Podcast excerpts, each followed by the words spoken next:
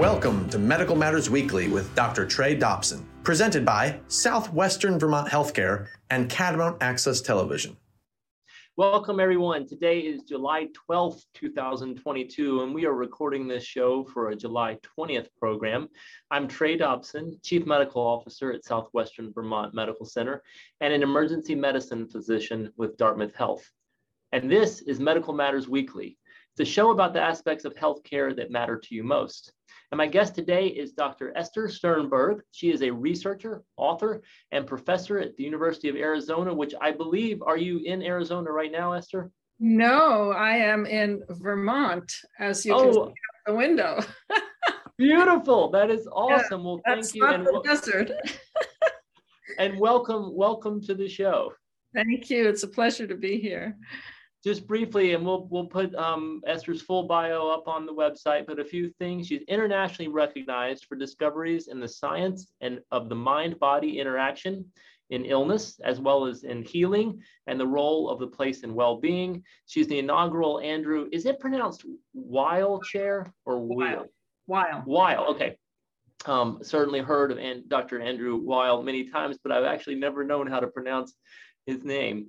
Uh, in, in, so she is the inaugural Andrew Weil Chair for Research in Integrative Medicine and is the research director for the Andrew Weil Center for Integrative Medicine at the University of Arizona in Tucson, which by the way is a, an incredibly well-known location. We even have providers from around this area who have trained or at least done some coursework there. Founding director of the UA Institute on Place, Wellbeing, and Performance and many other things, including uh, the author of several books, uh, one, Healing Spaces and the Science, no, not Healing Spaces, the Science of Place and Well-Being. Uh, so that's fantastic. So again, welcome and tell us real quick, what's your connection to Vermont? Ah, well, my significant other, uh, Mark Abrams, uh, lives here. And so when I was recruited to uh, go to the University of Arizona, uh, we decided to do winters in Tucson and summers in Vermont. And so we don't have to shovel snow and we get the best, we get the best of both. That is, you don't have to shovel snow and you don't have to deal with intense heat. So that really is, correct. it is the best.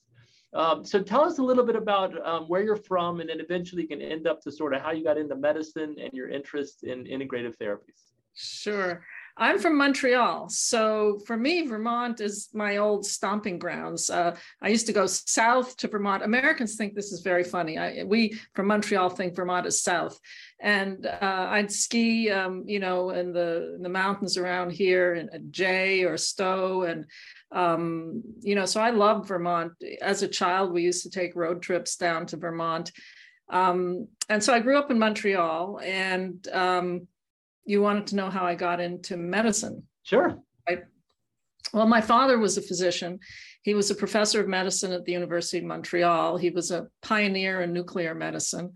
And um, I worked in his lab when I was 15 years old. I, at that time, didn't want to be a doctor. I loved worms, actually. I read a three volume book on worms in grade 10. Um, I love paleontology. I didn't think I wanted to be a doctor, but my um, my high school guidance counselor. This shows you how much of an impact on on kids your teachers and your guidance counselors can have. He uh, suggested that I apply to the McGill University seven-year medical program mm-hmm. right out of high school, and I said, "Well, I don't want to be a doctor." And he said, "Well, that's good because if you don't get accepted, then you won't care. If you do get accepted, you have three years to make up your mind. Yeah, yeah. Because you have to go through the Bachelor of Science anyway. Right. So that actually informed. So by the time I got to the third year and I had to decide do I go into medicine or graduate with a bachelor's in science, I loved medicine and I realized that I loved people and I loved working with people. And I loved the detective work of figuring out a diagnosis.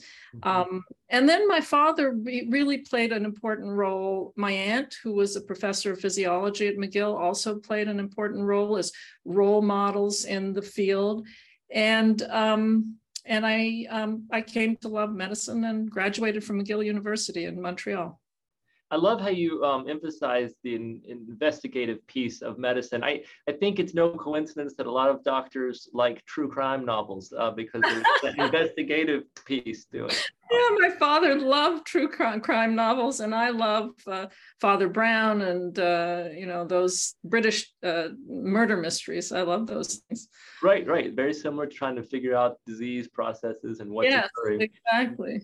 So from medical school, then you went to the National Institutes of Health, and we've talked on this show over the past couple years about the NIH, and um, sometimes the public is not as familiar with NIH as as much as doctors are, of course, because a lot of research uh, goes through there. In fact, we were just talking about this a couple weeks ago. Tell us about your experience there.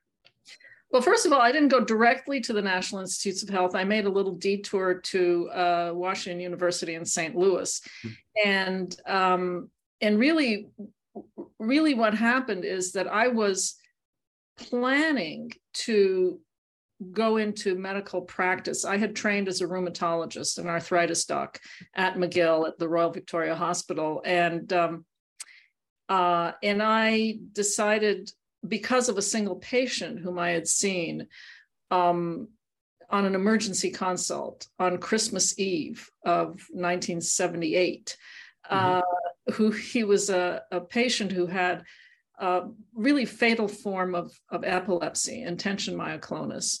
And uh, he was being treated with what was then an experimental drug to change brain serotonin. And he developed an autoimmune inflammatory scleroderma like disease.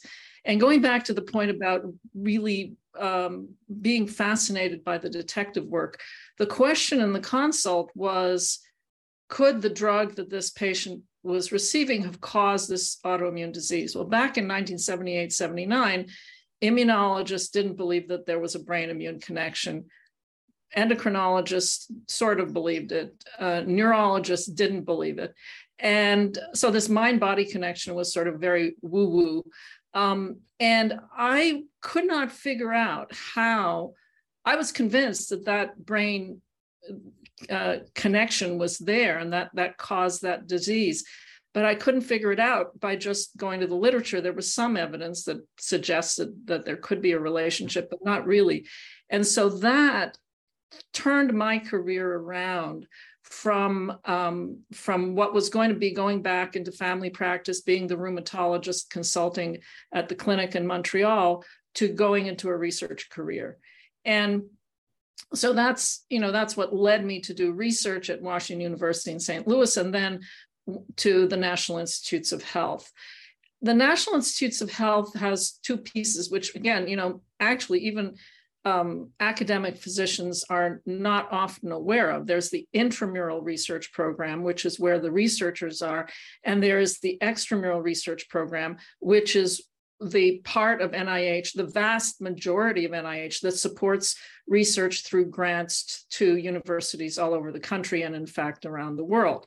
So I was in the intramural research program, and that was established, I think, back in the 60s when uh, the goal was to give the researchers the freedom to really address questions that were on the cutting edge, that were a little bit outside the box, and without having to go through this very rigorous and complex peer review uh, peer review process.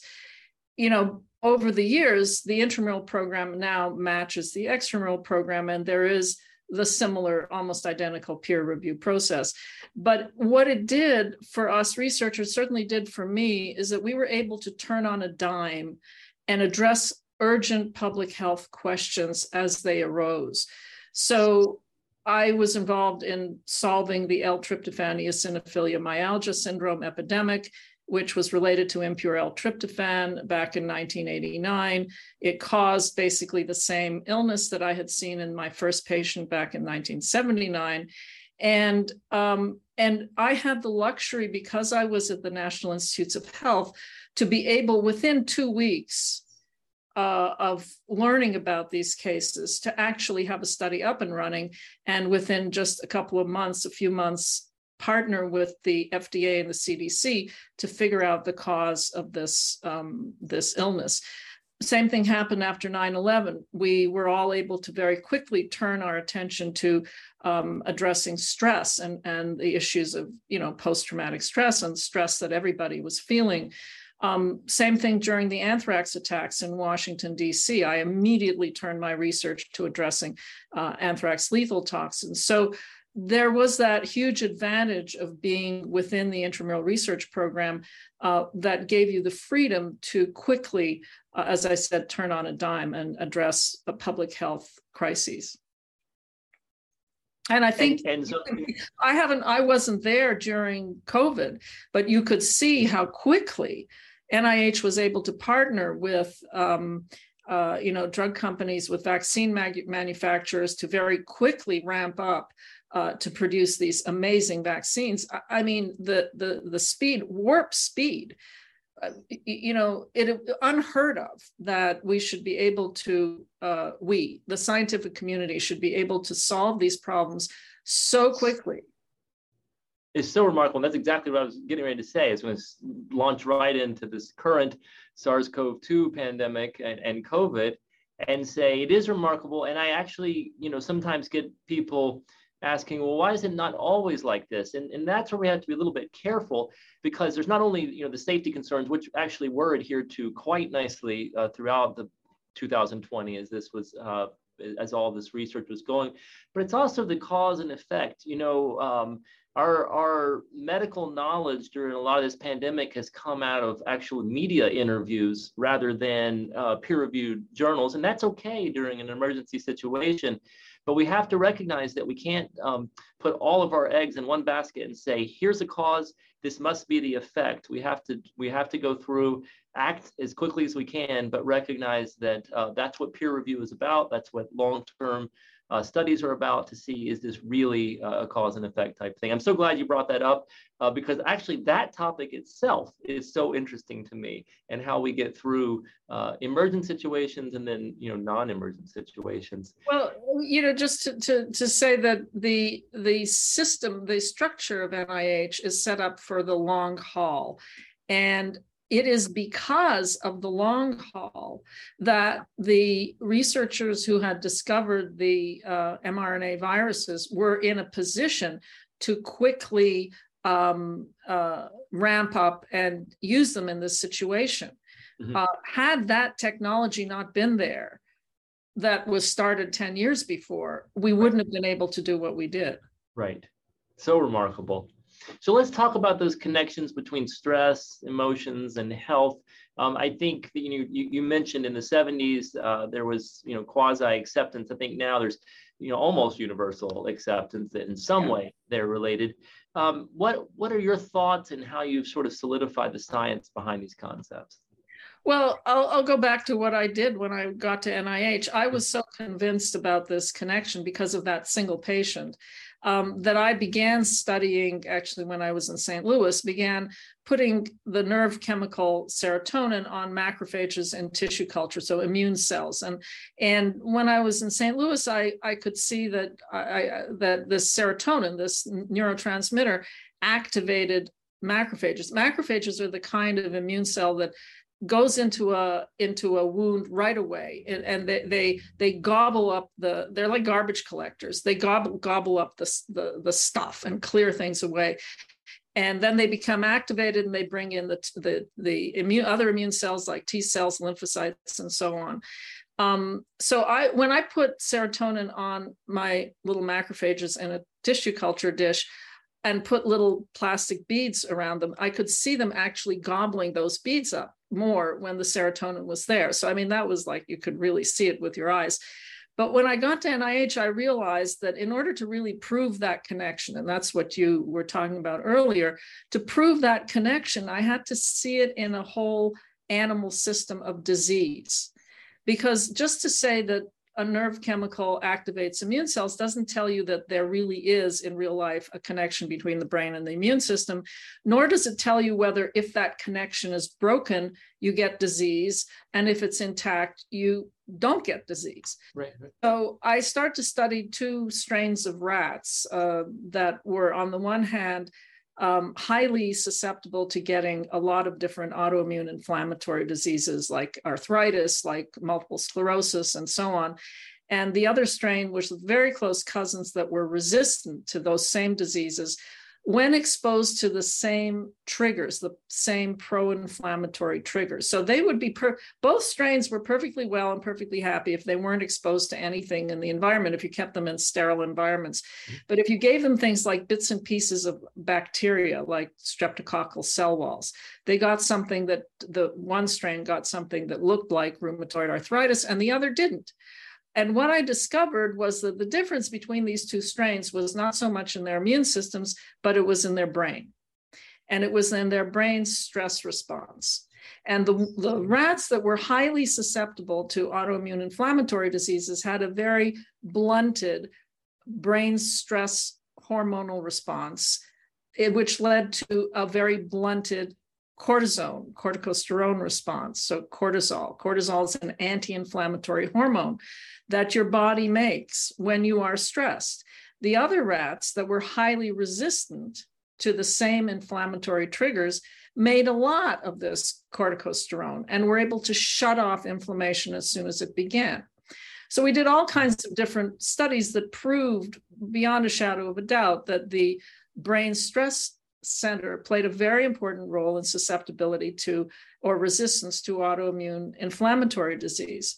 And so at that point, uh, which was in 1989, um, it there began to be, and I wasn't the only researcher who was studying this brain immune connection. There are many ways in which the brain and the immune system talk to each other. But that was the beginning of saying, well, you know, this role of stress and uh, disease it's it's not all in your head it is in your head it's in your brain stress center it, you know it's uh, but it's not just shishi fufu. There's something to it. You know, I'm going to back up a second and say, um, you know, we had mentioned actually before we we uh, went live here for recording that the audience here is made up of health professionals as well as community members who are not in the in the health uh, field but are interested in healthcare. I want to go back and just give a quick little definition and explanation of what autoimmune disease is, because I think people believe they know what it is and some do. As doctors we take it for granted because we you know we we spend yeah. uh, more than months sometimes years trying to understand what that actually means. Well it, it means that your body turns on itself. Right. Auto is itself and immune it it turns your your immune system is there to protect you from foreign invaders you know it's poised to kill bacteria viruses and to react when to toxins and to heal wounds. And you need your immune system. If you don't have your immune system you die from infection.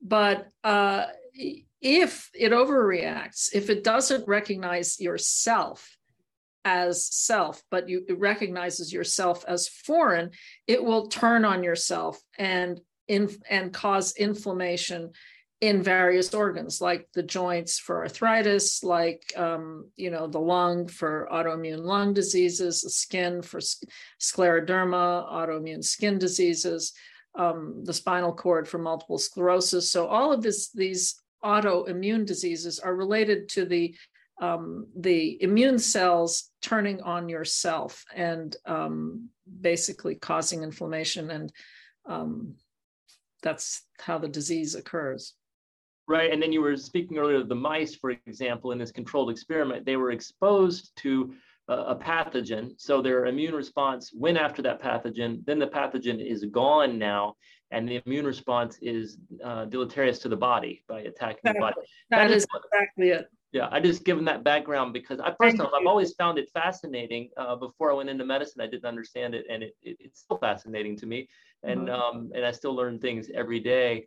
So let's talk a little bit about the term integrative medicine. Sort of back to the your in, initial bio that I was given. Is that a useful term, and and what does it really mean? It's an extremely useful term. Uh, in fact, Andy, we call him Andy, Dr. Andrew Weil, um, actually coined the term um, way back a couple oh. of decades ago.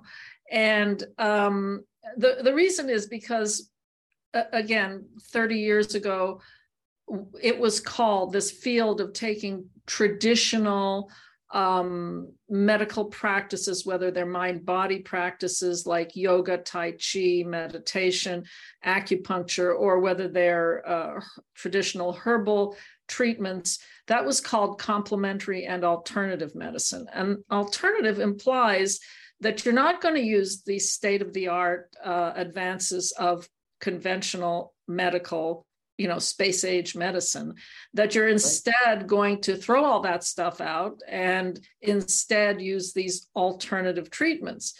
Well the goal is not to do that. The goal is to combine the best of both worlds. You know if you have cancer you really do need to get cancer therapy. If you need if your gallbladder is inflamed you need to get that gallbladder out.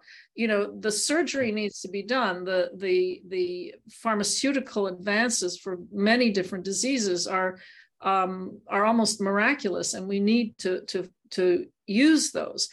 But at the same time you want your body to be at to be able to receive those treatments in the most effective way you want to be as resilient as you can be in order to allow those treatments to heal. And we talked about the stress response and illness. Well, we know that chronic stress uh, predisposes to increased frequency and severity of viral infections, reduced take rate of vaccines, um, speeding of some kinds of cancer growth, speeding of chromosomal aging, uh, slowing of wound healing. So, anything that you can do to reduce that load of stress on your immune system, on your body, will help you to then heal together with the, um, the advances of modern medicine. And that's integrative medicine. That's integrative medicine. It's to Great. integrate. The idea is to integrate all of the above, to and also to prevent illness, to prevent disease. Right.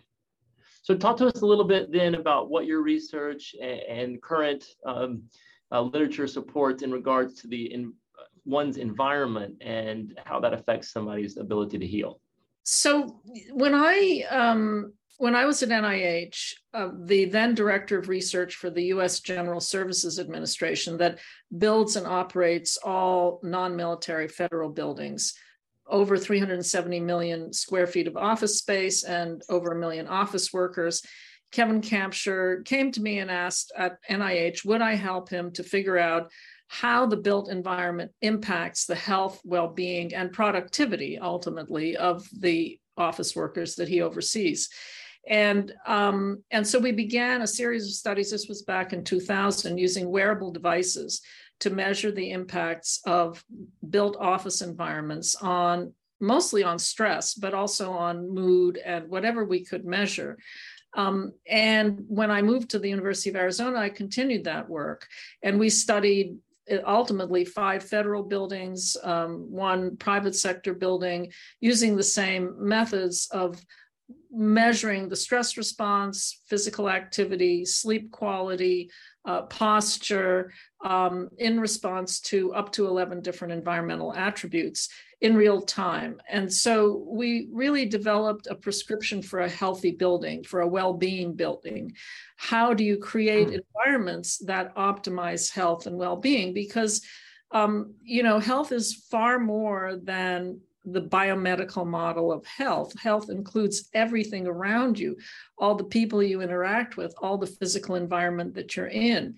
And we can't do much about certain things that cause stress, but we can certainly change the physical environment to, to minimize the amount that it contributes to stress. And it does contribute to stress if it's not designed right. Absolutely. I'm gonna. We don't have much time. I'm gonna shift gears to this one question um, eh, or issue that's come up that I've seen during the pandemic, and I just want to bring it out. Let me try to explain it and see if you've seen it. So uh, society is and and the practice of medicine are much more acceptive um, in the in the last decade, let's say, uh, of integrative medicine, but not only integrative medicine, just one's own well-being, athleticism, uh, activities, food intake, and environmental stress to help uh, in the healing process and prevent disease. But there's been this uh, unfortunate, sometimes um, side effect, I will use that term, and it, it, happened during the pandemic where if you do get disease then you must not been you must not have been doing a good job. And um, i started seeing that on some websites when i was you know doing um, leading the covid initiative here. I'd, I'd, have to do a lot of research and i'd find these um, almost almost um, websites that were degrading towards people who who caught covid and it's just something we have to watch out for because you can be very healthy, uh, you can uh, eat well, and you can still t- succumb to disease. And I think that just goes back to the fact that integrative medicine is, is the term is correct. It's integrative, You're using everything to help prevent and fight disease. Well, I agree with you 100%. And when I talk to people, I tell them it's not your fault, right? It's not your fault. You've done what you can. With our rats, you know, over there were over 15 different, um, over 20 different genes on 15 different chromosomes that contributed to whether they would get arthritis or not. So if you inherit all all 20 genes, you're going you're going to be loaded towards getting a disease. There's something that you can do about your environment and your lifestyle and so on that will help maybe help reduce the, the severity but but it's not your fault if you can't overcome your genes. Absolutely so I think it's important. You know, the, the state of Vermont um, did an amazing and is doing continually an amazing job with this pandemic and education and helping. One of the things we kind of messed up on a little bit is we started uh, at some point in the pandemic when we were when we were really isolated uh, from each other, saying you can now hang out with some trusted people. And that ter- term always bothered me because very trustworthy, healthy people can still get COVID 19 as well as many other diseases. And I think they realized that right. Uh, quickly. So as we conclude here, just tell us what are you looking uh, forward to both personally and professionally? Well, I actually want to give a shout out first to uh, the Southwestern Vermont um, Medical Center or healthcare system because I spoke here in 2016 right. at uh, the Southern Vermont um, Art uh, Art Center, uh, and it was a very moving experience because it was a bequest from Susan Sebastian and her family to put paintings in every original artwork in every patient room in Vermont. And apparently, it was in part uh, inspired by my book, Healing Spaces. So that was such an incredible outcome of having written this book and sending it out into the world um, and creating spaces that are healing for patients who are in hospital. Um, so, what am I looking forward to? I'm writing another book, which will be a follow on to the last book, and I'm enjoying writing it here in this beautiful state of Vermont. That is fantastic. And yes, I, you asked me in the very beginning. I do remember uh, very much now the 2016. Uh, we'll have to have you back now after this book. yes, I will. Well, thank you. Thank you again for joining us on Medical Matters Weekly. We really appreciate it. Well, I really enjoyed talking to you. Thank you so much. I also thank Mike Cutler from CAT TV and all the staff and crew at CAT TV, Ray Smith from Southwestern Vermont Healthcare, Ashley Jowett from Southwestern Vermont Healthcare. I'm Trey Dobson. Go out and find joy in everything you do, even in the face of adversity, and we will see you again next week.